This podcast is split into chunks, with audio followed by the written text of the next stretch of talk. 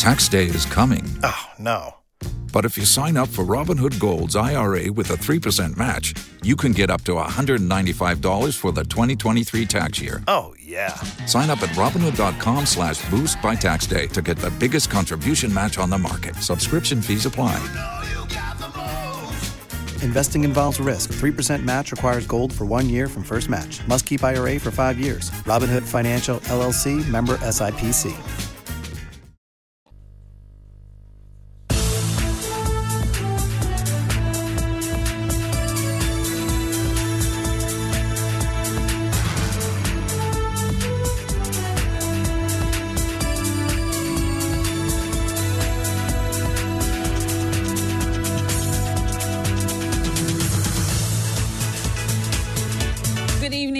Welcome to Newsnight. In the next 60 minutes, it is emerging tonight that 21 shots were fired by the unknown gunmen that shot into the private vehicle of the Ghana immigration officers, killing one and leaving the two others in critical condition.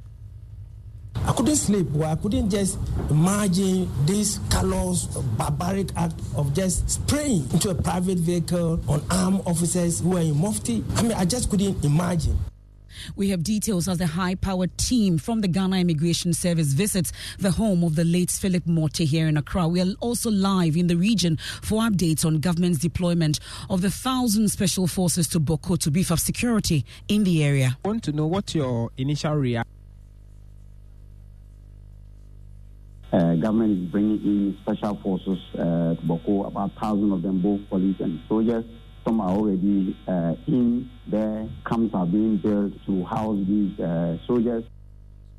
Also tonight here on Newsnight, two persons dead, three others missing in a communal clash over land at Kojeyeri in Wa West District in the Upper West region. We have live details from the area. The incident, according to spokesperson of the Samune clan, Alhaji Abubakar Sufyan, occurred last Sunday when they sent 27 young men to their kraal at the Bise enclave in the Wais district to inspect their cattle and also seed portions of their lands. Details of that, an ECG customers cautioned against the procurement of meters from unauthorized persons as the company uncovers the disturbing widespread trend of the use of fake meters in the country.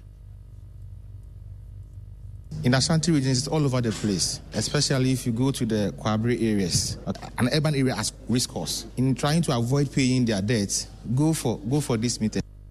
We'll hear from the team as it continues with its mass disconnection and revenue mobilization drive in the region. Meanwhile, the Ghana Water Company is serving notice to factories and households whom it says must pay at least 70% of their debt or be disconnected from the national grid. whoever and wherever we have managed to go there to keep, we are your premises and you can settle the amount in total. We wouldn't take less than 70%.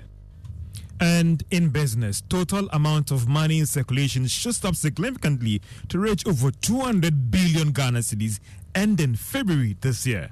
And in sports, we hear from legendary boxing promoter Bob Arum, who has tipped Ghana as a potential host for a world title bout in the near future.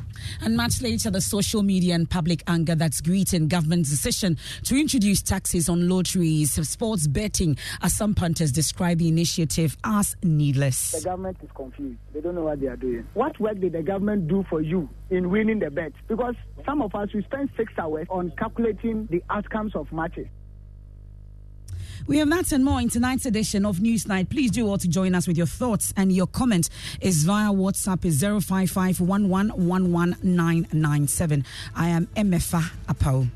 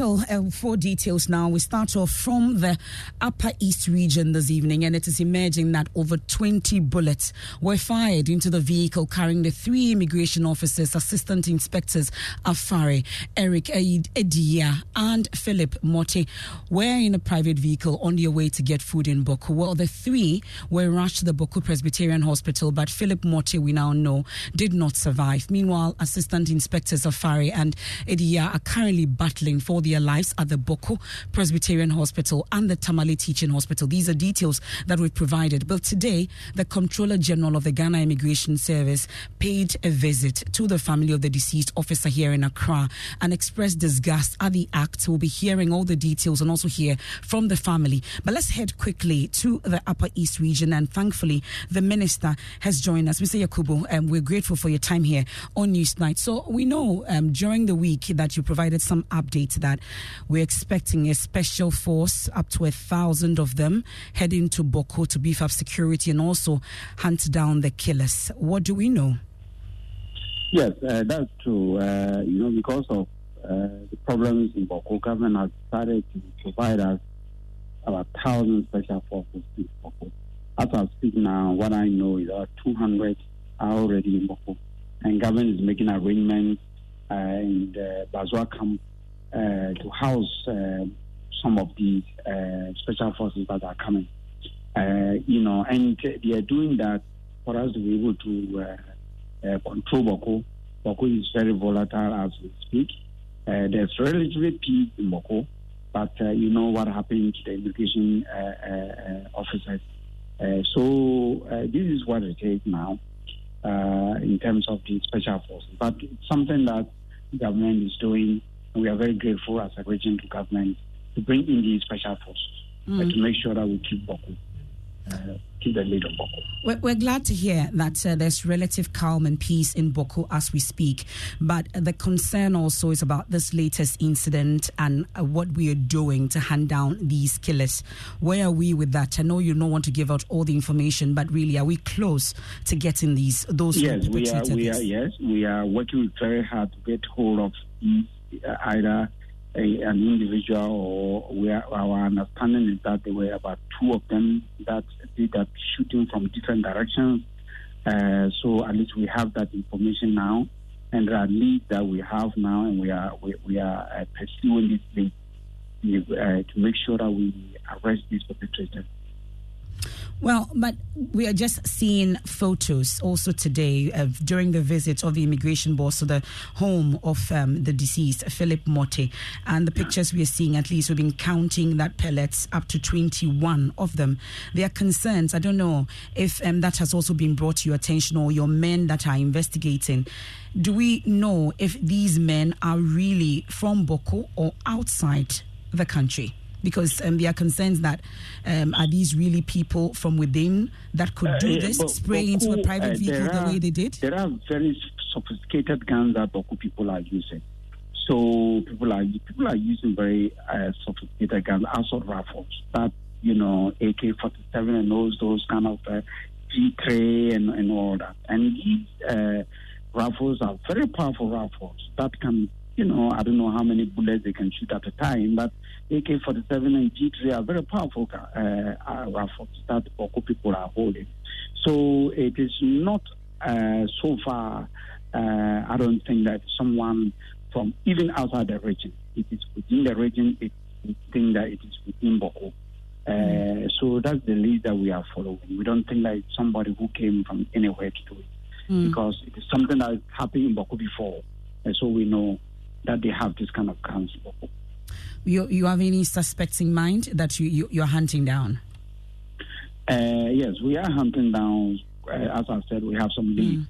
and, and, and we are following it up. Uh, you know, it will not be appropriate for me to, uh, you know, uh, let everybody knows what we are doing about this.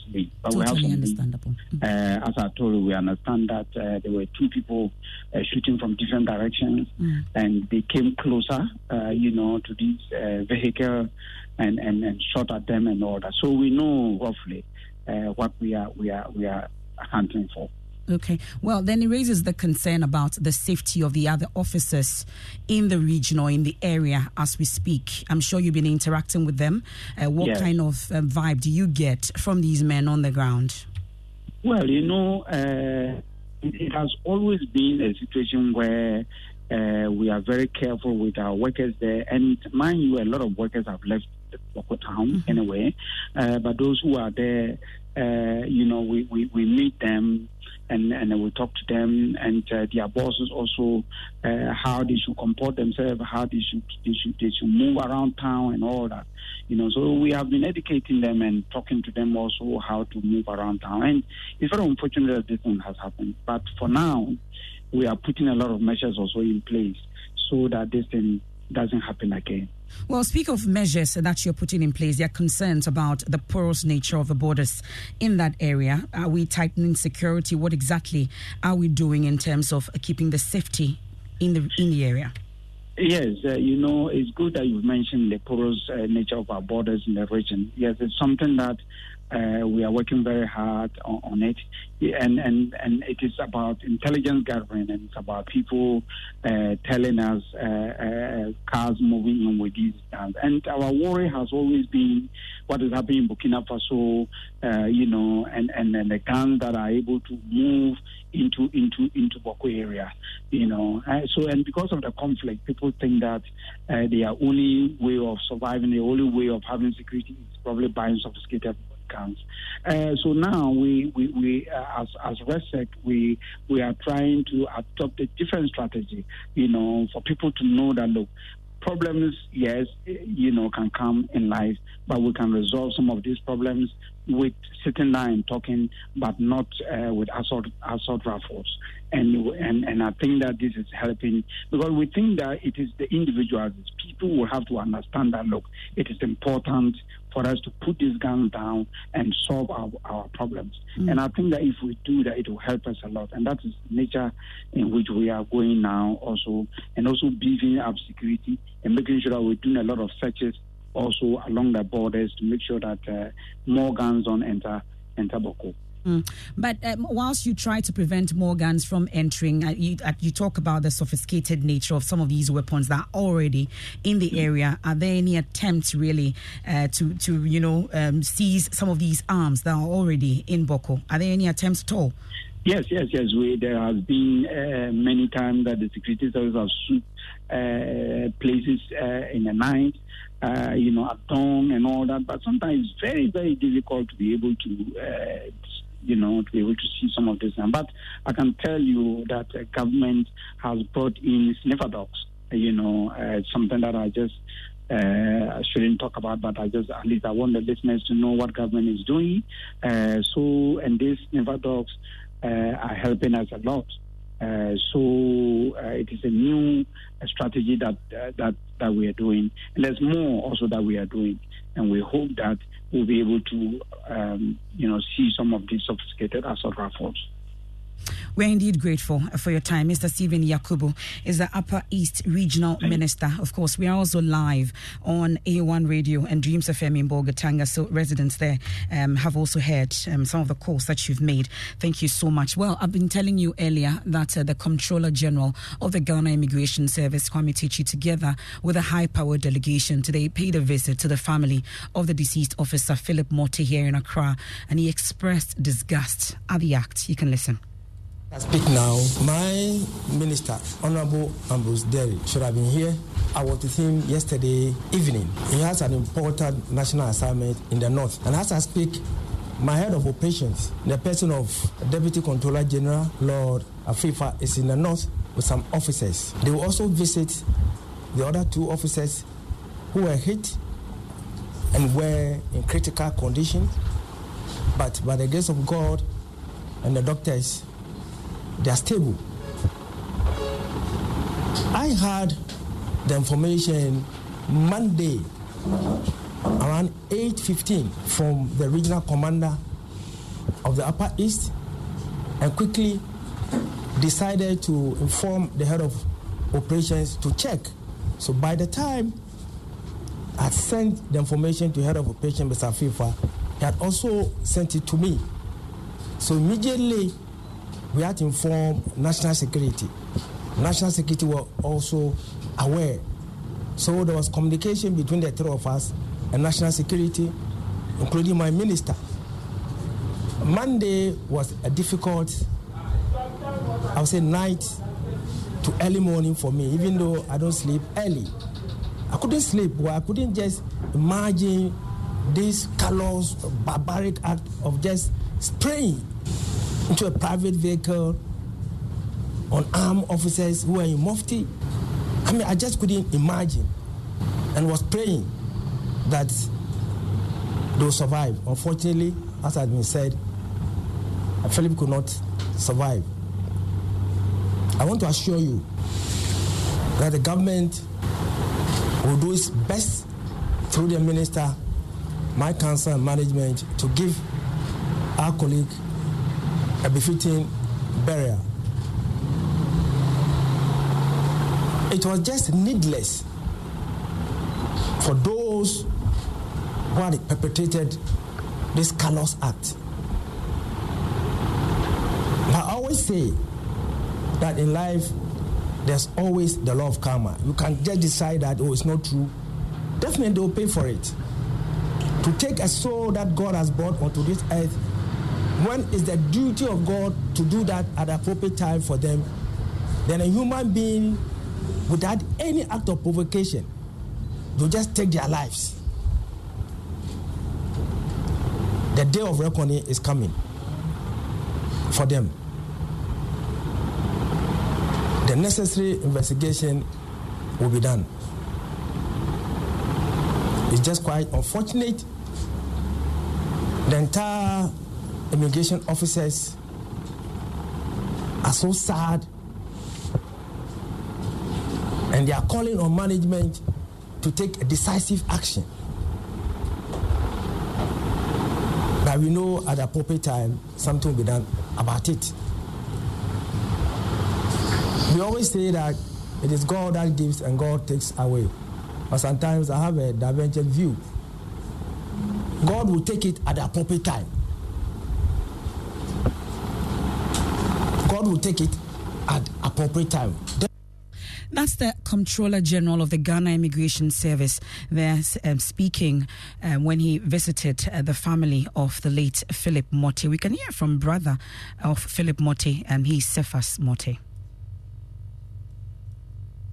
What is even more disturbing is the fact that our father, who happens to be an educationist, taught between January 1959 and August 1961 in this northern region. This same place, he educated people, he raised people in that same vicinity, in the LA Middle School, Ketejeli.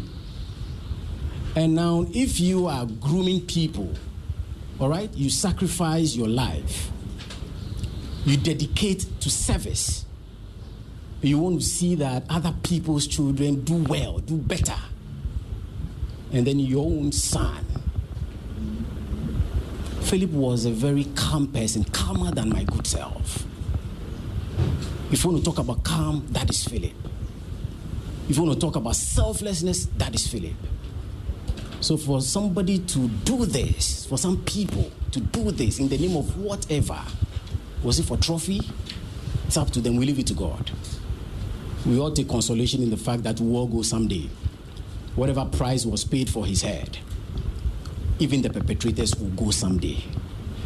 And so we pray also that Afari, who happens to be uh, one of his closest friends in the service, you know, who comes here almost every time, you know, to be with Philip at home, is recovering. I spoke to him this morning. He's doing well.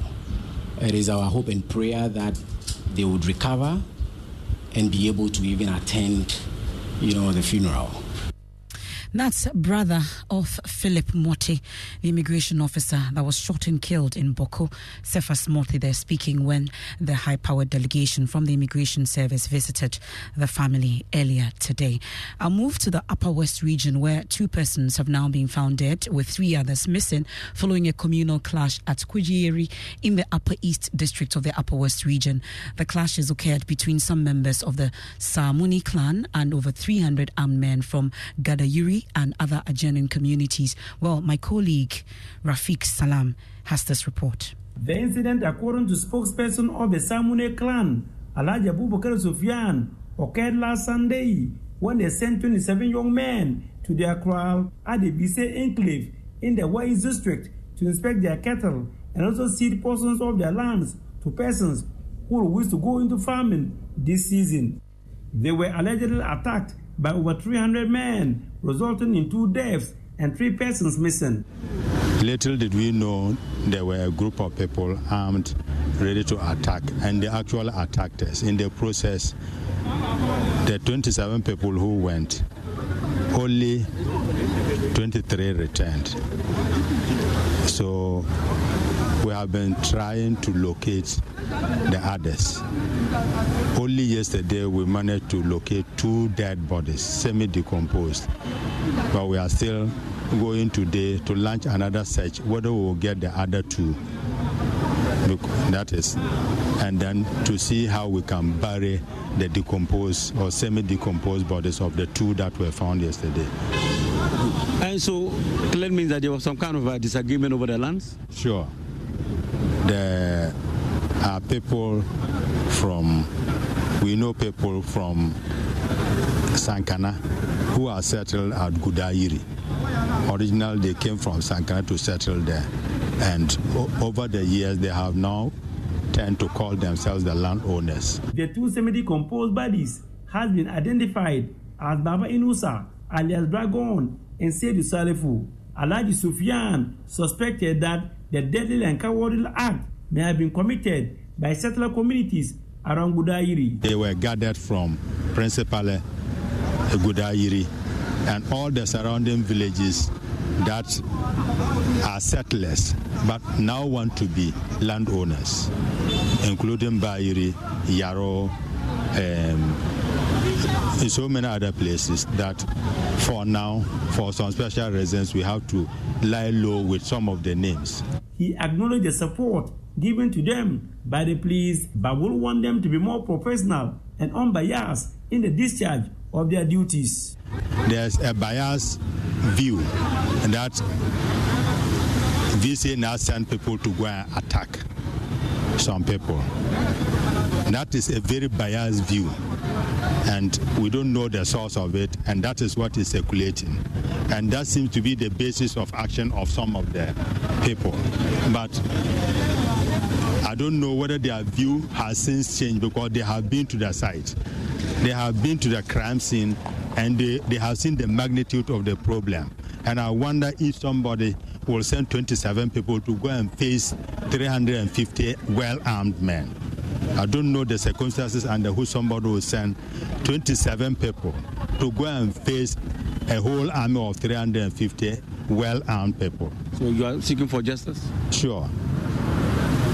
And we will push for justice until justice is done.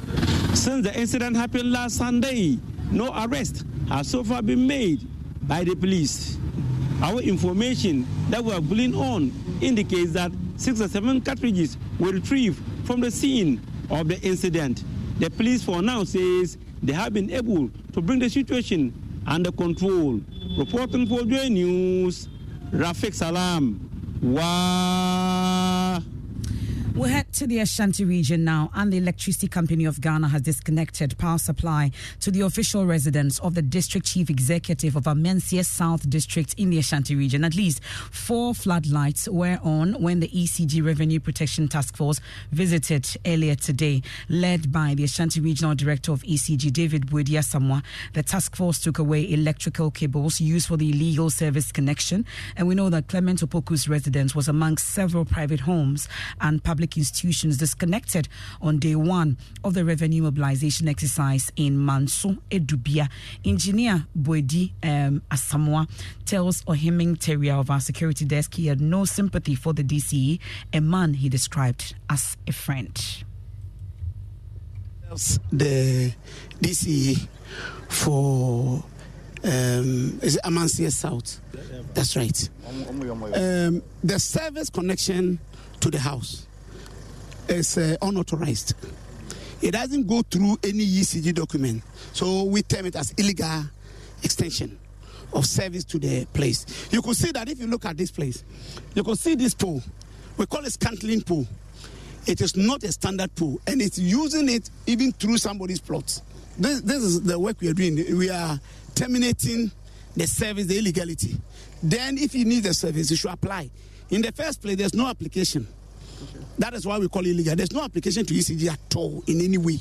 So now that we have identified it, we are removing the wires, and then every energy he has used over the period that he has used it will recover how do you recover the used energy? Because for me, as ordinary citizen, uh, it's a bit difficult for me to decipher. Help me understand. Beautiful. Uh, that is why we engineers. Um, we, we know how to recover it because we determine the energy you have used through the load. We have already picked the load, so we know the, the current that is flowing through the wire. We'll use that one to do the calculation and the estimated energy he has used over the period. Well, let me take you live um, to the Ashanti region. My colleague Ohemeng Tawiah is with the team. He joins us live. Ohemeng, uh, so let's talk about this particular disconnection exercise of the DC's resident. Uh, where was he at the time of the disconnection exercise and how did he react? Hello, Yes, sir. MFA, exactly. at the time of the incident, the DCE was actually not available at his official residence. But what we do know is that uh, he had left the premises two minutes. The task force arrived at the uh, premises to conduct the disconnection exercise. Mm. We'll, get to hear more from this particular exercise, rather interesting. But we also understand that the relationship between the DC and the Ashanti Regional Boss of the ECG has come up strongly. Tell us about it. Yes, uh, MFA, according to the Ashanti uh, Regional Boss of the Electricity Company of Ghana, Engineer David Boedi Asamoah, uh, the DCE is his friend and he's somebody who has been coming to his office and they have been chatting and all that. But for him, there's no way he can mix, you know, friendship with professionalism. And so for him, though his friend uh, will sleep in darkness today, but he thinks that professionalism should reign over friendship. This is my good friend. He comes to my office, we chat. He calls me, he comes to my office, we chat. But this is purely a professional work that we are doing. How do you feel to do this to your friend, a man that you say he's your friend? Now, from today onwards, he's going to sleep in darkness. Yeah, um, as a professional, you need to distinguish uh, friendship from professionalism. What I'm doing now is a pure professional work that I'm doing.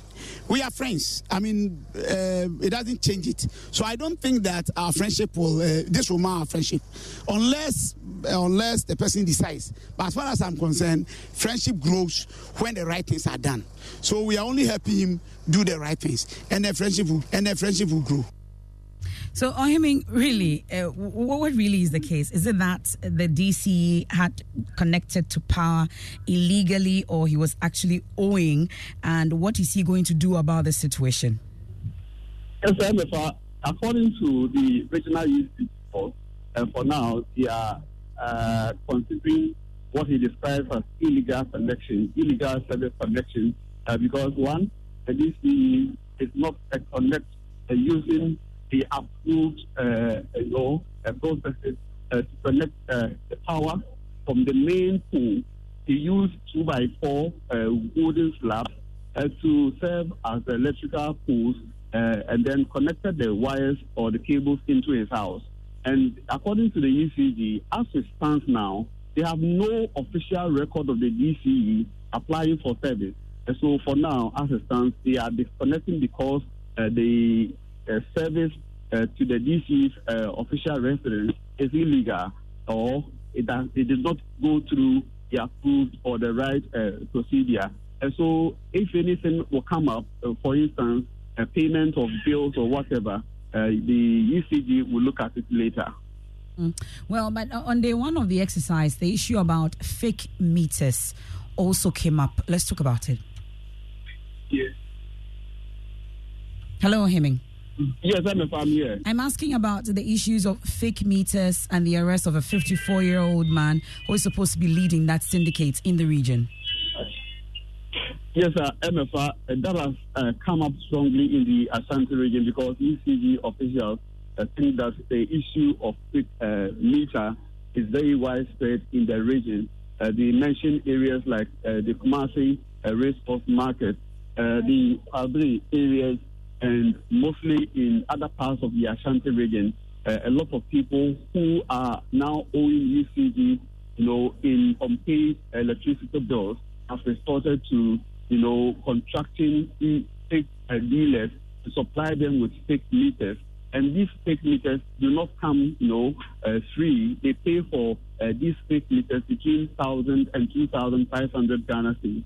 So it was in line with this uh, exercise that a 54 year old man from Sofia was arrested at Kinsu in the Ahafo South uh, West uh, District of the Ashanti region, and the search in his house uh, led to uh, police to retrieve eight of these uh, fake meters ECG believes were imported from Togo, and they come with ECG logo and that of the Energy Ministry. And so ECG officials think that this is just to deceive the public and there are also other, you know, customers who go to ECG's office, and because they want to circumvent the process, for instance, they wouldn't want the Energy Commission uh, to certify their homes or their boards before they are giving the meters.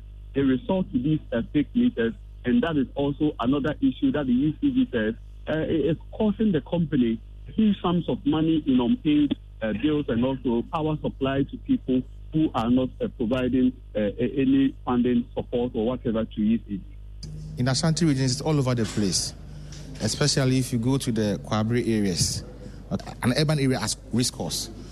So our customers, some of the stubborn or recalcitrant customers, in trying to avoid paying their debts, go for go for these meters. And in Ashanti region, here in particular, I tell you, it is very very widespread.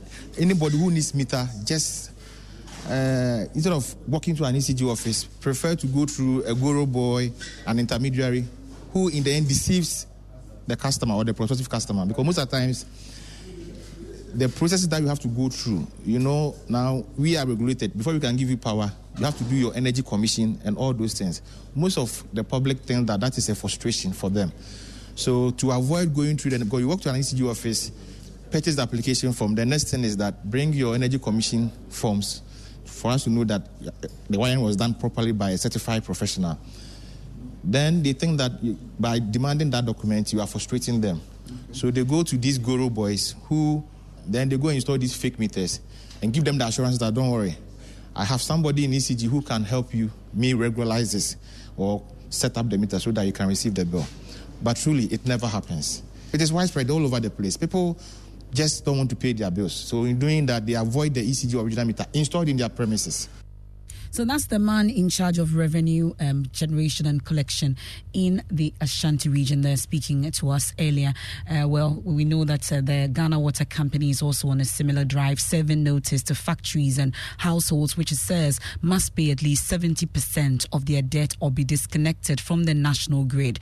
And also in the Upper West region, the area manager of VRA and NEDCO, um, engineer uh, Francis Yameso, has disclosed that customers owe the company a staggering amount of 107 million cedis. 82 million of the amount is owed by ministries, departments, assemblies, and agencies, whilst domestic consumers owe them 25 million Ghana cedis. Well, that's um, the situation. It was disclosed at the opening of a customer service clinic in Wa. Let's do business now.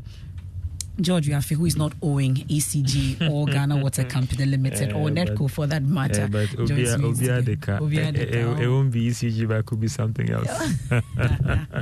well, what's in business, George? Well, let me uh, coming up in business, total amount of money in circulation uh, shoots up significantly to reach over 200 billion Ghana cedis ending February this year. We'll also be hearing some news from the IMF managing director who is intervening on behalf of Ghana, Zambia, and Ethiopia with China in terms of how China should fast track discussions on restructuring uh, these countries, their debts. The business news on Newsnight is brought to you by MTN Business. Welcome to the new world of business. Alliance Life and Ghana Pay. When everything worth doing is scheduled, hitting the stop button on your alarm just in time for your morning jog. That happy moment listening to your baby's heartbeat at the doctor's office. Or an arranged virtual meeting with that big client. Buy airtime ahead of time with scheduled airtime service on MTN Momo. You can schedule your airtime purchase of any amount daily, weekly, or monthly by dialing star 170 hash option 3 and follow the process. Or simply dial star 170 star 311 hash for a superb airtime purchase experience. You enjoy 100% bonus airtime anytime you recharge yourself with MTN Momo. Keep on talking with that 100% feeling. So, what are we doing today? MTN. Son, we are so proud of you for setting up this hospital. I really love those hospital beds and waiting chairs. By the way, did you import them? No, Dad, I didn't. I actually got them from Kingdom Books and Stationery right here in Ghana. Wow. We also bought our office supplies, safes, executive desks, and chairs from Kingdom, and they gave us expert advice on how to set up our office. Guys, that makes three of us. I also got our sofa and bedroom sets, plus our dining hall furniture for our new home from Kingdom. Wow, Mom, that makes four of us. I usually get my stationery items from Kingdom, and my teacher also mentioned that our classroom furniture was provided by Kingdom. So there you have it. Whenever you're thinking about setting up an office or acquiring furniture for your home, etc., Kingdom Books and Stationery should be your first point of call. With over 40 years' experience in the industry, we stock and supply a wide variety of globally sourced office and home furniture, stationery, and equipment. Visit our head office, Osu Akwaje, or our office near the Osu Stadium. We're also in Tema Community 1, opposite Olam SHS, Kumasi KNUST campus, UCC Cape Coast, and now at the Marina Mall, Airport City. Or call us 0302 764101, 764209, or 762792. Visit our website www.kingdomgh.com.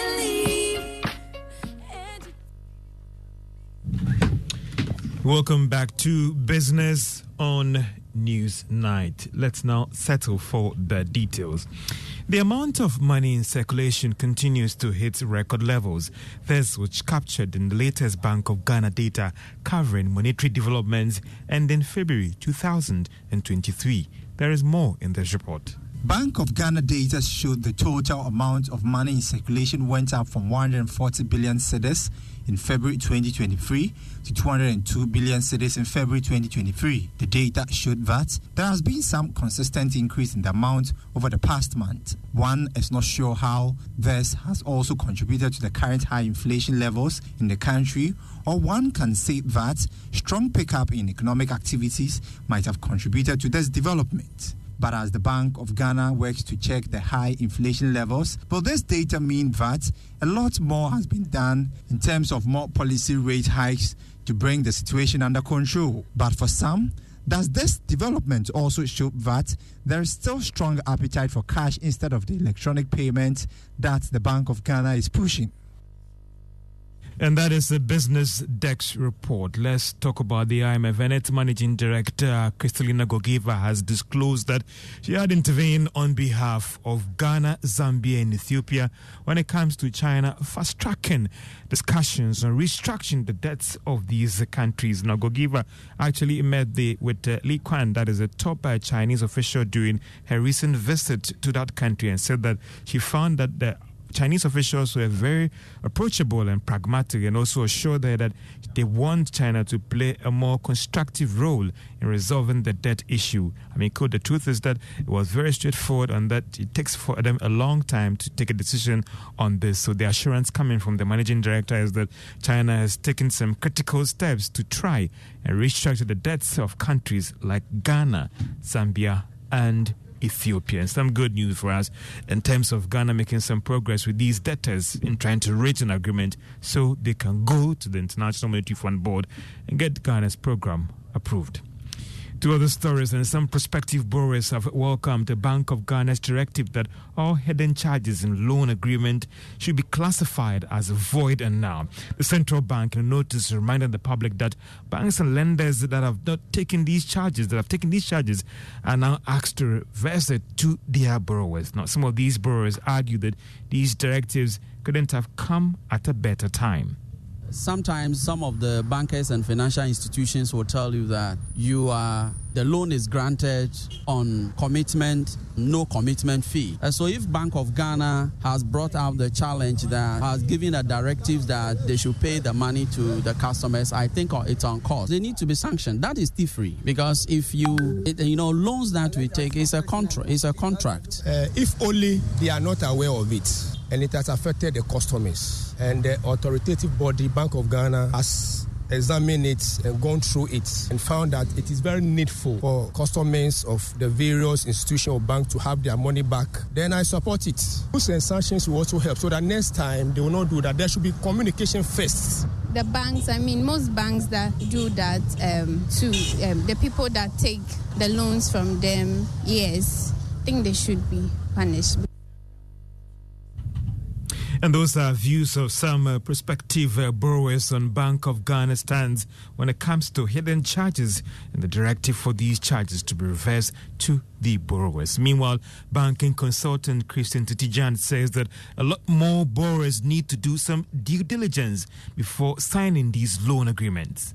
I think it's a very good call, but the challenge I see here it's not really the banks whether they disclose or they do not disclose. I'm aware a lot of them do disclose, but a lot of us consumers sometimes in a haste to just avail the facility or take the, the, the loan, we do not really um, go in details to verify or to study into detail the documents that we are giving. So you can have a customer that comes in, the facility agreement is prepared, the offer letter is prepared, the truth in lending facility um, um, document is also prepared. But you just see them signing off without actually going through. So the challenge I see here for me it's not really about the banks not disclosing. They do disclose but it's about consumers not really um, uh, studying the documents to know the dictates or the terms and conditions that are stipulated in some of these documents. That is where i, I believe there is a very strong challenge.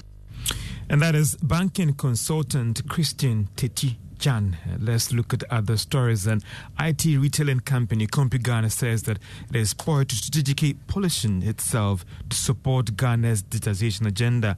According to the airport retail manager for CompuGhana, Hassan Ghazal, the company continues to provide quality products. He believes that this will ensure sustainability. She spoke to Joy Business at the launch of its new showroom the airport residential area. CompuGhana, we take care about all the customers. We don't only sell items here, we look about after sales service.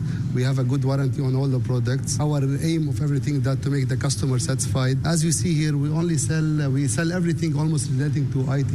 We have like TVs, washing machines, everything that what you can see you have. And the new thing we have is the Somfy brand, and there is the Hikvision. This one is more for security.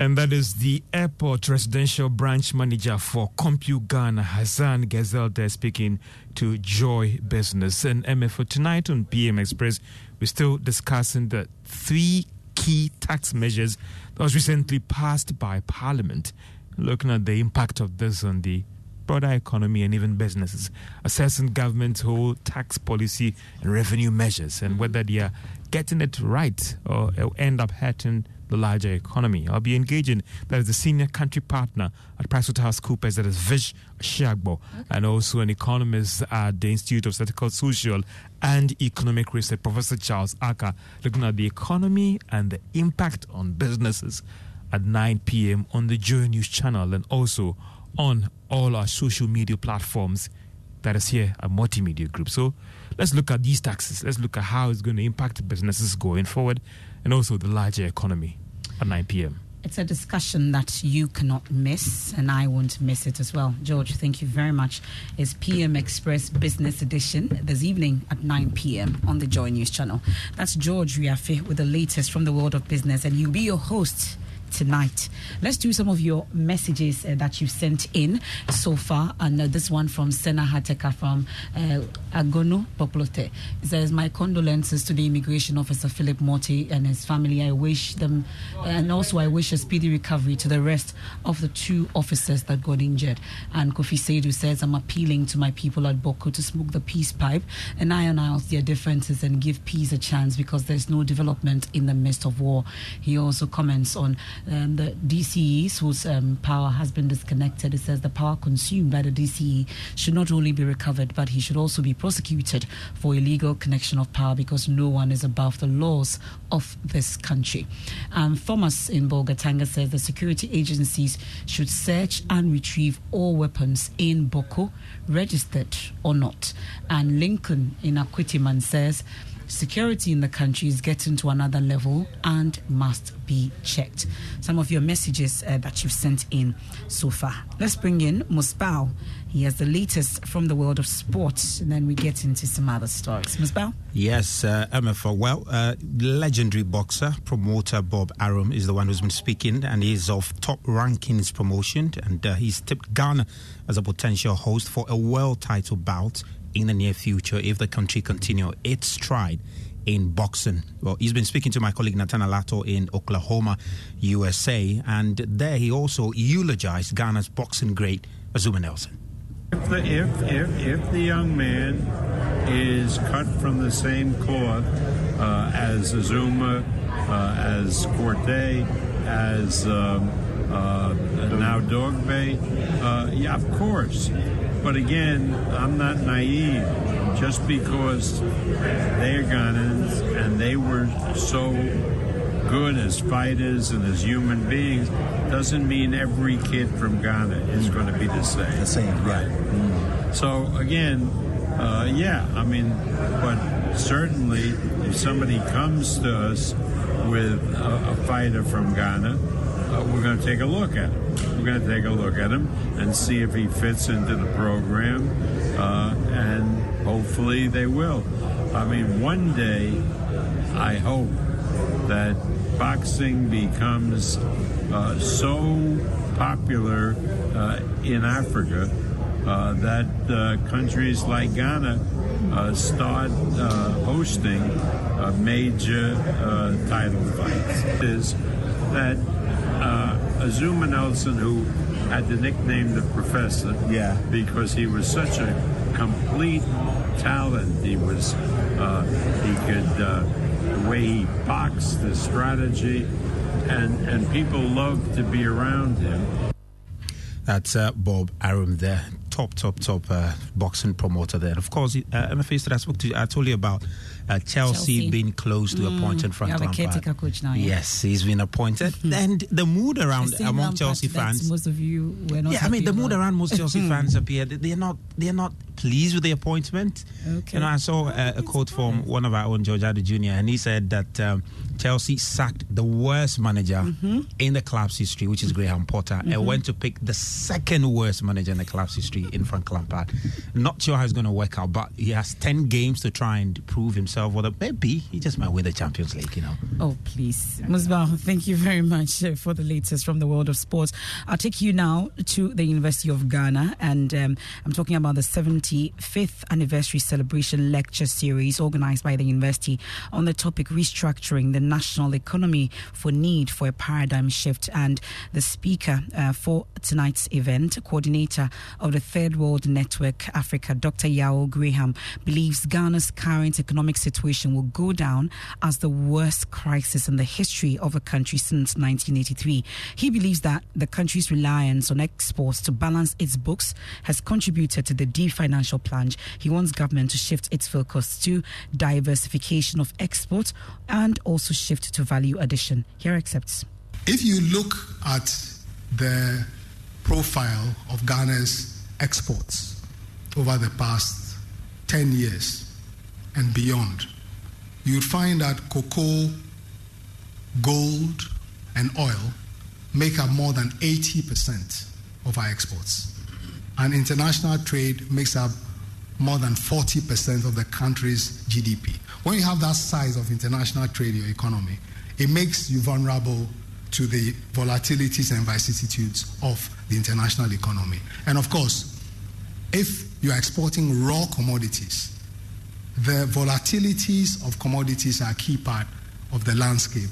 And you import finished products. So the you, you, you face challenges. It also means that, of course, the linkages between the sectors of your economy are weak. Okay? Uh, so, domestic choices.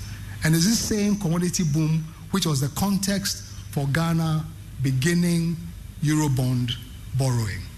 President Kufuor took the first Eurobond loan in his time and has become part of, as it were, the sources of financing with consequences as it's built up. There are questions to be asked, of course, about the basis on which those borrowings were done, the calculation about management, the accountability for them, because the president, when he spoke recently in the State of the Nation address, said the monies were used to build infrastructure. But one of the realities of public finance management in our country is really the weak accountability that we have. So successive governments builds this thing up. I'm raising this point because the crisis of our international finance at the moment is not a single regime problem, it's a cumulative problem. It's a cumulative problem in two ways. One, the accumulation of the borrowing, and two, the accumulation of the consequences of the paradigm within which we're operating. This is the, the deepest crisis we're having since uh, 1975 83. That crisis under Jerry Rawlings was the moment when Ghana became the shining star for neoliberal reform in Africa. Just a quick thing about some of the stylized facts about those reforms. Trade and investment liberalization, financial sector liberalization, export led growth, the retrenchment of the state, and a focus on private sector led growth, but also the transformation of the roles of the state and the building of new institutions and the, of course the adoption of new ideologies as well as the reorientation of state cadre in terms of their function. That's Dr. Yao Graham, is the coordinator of the Third World Network Africa at the 75th lecture of the University of Ghana, and it's currently underway. And it's um, we'll bring you updates of that on myjoyonline.com and subsequent bulletins. But have you wondered why uh, 10% has been trending all day on Twitter? I'm sure um, if you don't know, uh, let me give you updates on that. There's been angry reactions from um, you know social media users, netizens over government's decision to introduce taxes on and sports betting, as some punters describe the initiative as needless. So on March 31, Parliament approved three bills on taxes. I'm sure you know that by now Income Tax Amendment Bill, Excise Duty Amendment Bill, and the Growth and Sustainability Amendment Bill as part of obligations for a $3 billion IMF fund, we, we've been told. Well, a component of the bills include a 10% withholding tax at the point of payout deduction. Those you bet you know, those of you who bet you understand what I'm talking about. From winnings from lotteries, sports betting, and games of chance. Ahead of the presidential assent, worried punters have taken to social media to vent over the potential impact on their earnings. We'll hear from some of you and the comments that you've been making on social media so far. But let's listen to Petros Ali. He's an expert punter. He, he described the tax as double taxing and needless. The government is confused. They don't know what they are doing. They don't know what they are doing. They are confused. Actually, they are confused because if you look at what they've done, especially, uh, you know, when you are even taking a bet, you pay a tax on it. And when you are using Momo to pay, they charge you e-levy. So when you pay the tax on the betting and you also pay e-levy and you win, they are now taking another tax. This is three times. I am not into taxation and I'm not into law, but I know one person, just one event that you are undertaking, you are paying three different types of tax. So they are just confused. When you are paying with e-levy, Hmm. with Momo, you are paying an e-levy on it. Is that not a tax? Hmm. So how can you pay three different types of taxes on one event you are undertaking? If you are not a confused government, you, you cannot. I think they forgot about some of their their own initiatives that they've they've instituted a tax on sports betting. They've they've instituted a tax on electronic uh, transactions. And now when they are saying when you win, you also have to pay a tax. What work did the government do for you in winning the bet? Because some of us we spend six hours on on, on calculating the, the, the outcomes of matches. And at the end of the day you don't even win. Like two months you win one. And the government is saying for that time I'm taking ten percent. That he's just confused. Yeah, let me tell you, they don't even know what they are doing. And and I think by the end of this week they might even bring a different thing that they've they've not even taxed sports betting. It's just they are lazy, they are confused, and they don't even know whether they are leaders or not. They So uh, that's uh, Petra Sali, uh, expert punter, and uh, my colleague um, James Aveji has been monitoring what you've been saying, and that, um, you know ten percent has been trending amongst others.